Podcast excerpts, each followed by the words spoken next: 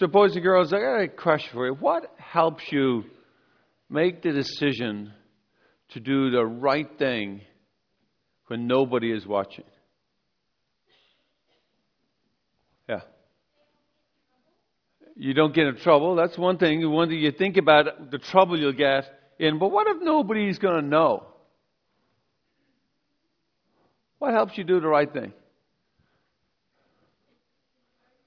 You just want to do the good. Yeah, that's true. Yeah. You you, you don't want to you want to do the right thing. I get it. Yeah. God is always watching. Isn't that true? God's always watching. So nobody else might know that you're going to do this thing that's wrong. But God will know. That's kind of like heavy, isn't it? That's pretty like so. Think of some small thing. Where, what's a temptation to do that to do the wrong thing?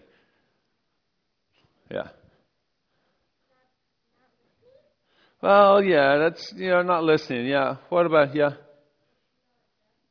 Cheating on a test. That's a great example. Nobody will ever know, unless of course your teacher is watching. But but most times your teacher isn't able to watch everything. Cheating on a test is a great example, is because you can take a quick look right in, and you got the right answer. Hey, I'm smart. Who knows? There's two people, not just one who knows. Not just God who knows. Who else is there the one who knows when we did something wrong? Well, Jesus and God, we'll consider them all one big package, okay? Call them the Trinity, okay? God, Jesus, Holy Spirit. Well, who's the other person that knows? Well, how about you guys? Yeah. You, you know yourself. In your own heart, you know. You know when you did something wrong. You know when. Now, sometimes we can fool ourselves. We can delay that process, but in our own hearts, like for example, does this ever happen? Is you, you're told you go up and do your homework, and your mom comes up to you and says, um, Have you finished your homework? And you know you haven't. And you go, Yeah. Were you playing games? And you know you're playing games. No. Has that ever happened? Remember now, you're going to know, and God's going to know if you lie to this question. That happens, right? Let's face it. We do. We make mistakes all the time. So, doing the right thing, there are two people are always, always, there might be more, but always going to be two. Yourself and God is always going to know. So the question of what motivates, sometimes is we're afraid of the punishment. But in fact, we won't see God for a long time. So the punishment is going to be a long time away. So the motivation is what's, in, and I think we have to think about how it affects us internally. When we do something wrong, we we sort of dirty ourselves. I mean, and so part of what we have to do is it's like when you dirty your hands. You have to wash your hands every now and then to get your hands clean. It's not as soon as you wash your hands, you're going to get your hands dirty again. But you wash your hands regularly so that you keep them clean. But you also then have the same thing. Your hands are going to get dirty as soon as you start doing things. So as soon as we make a mistake, we don't want to say, "Oh, that's it. Oh my gosh, that's it. I've never done anything wrong." We want to have that sort of that, as we talk about in schools, this growth mindset that we're going to make a mistake, we're going to wash our hands and start over. I'm going to try now today. I'm going to start today. I'm going to tell the truth at all times, and I'm going to do the right thing, even when nobody's watching. Right? See, the reason why I bring this up in today's gospel, uh, this, Jesus puts this parable for about these servants. Now, nobody in a sense was watching, but they knew that he was going to come back and ask for an accounting. But nobody else was watching. They had three different choices. One person buried a coin in his pocket. The other person invested, the other two invested, and one did better than the other. And, and the nobleman or the king now rewards them equally to the effort that they put in. And that's the way it works in life. That we get rewarded to the effort we put in. The one person put it in his pocket, he got absolutely no reward at all. Why? Because, well, he never put any effort in.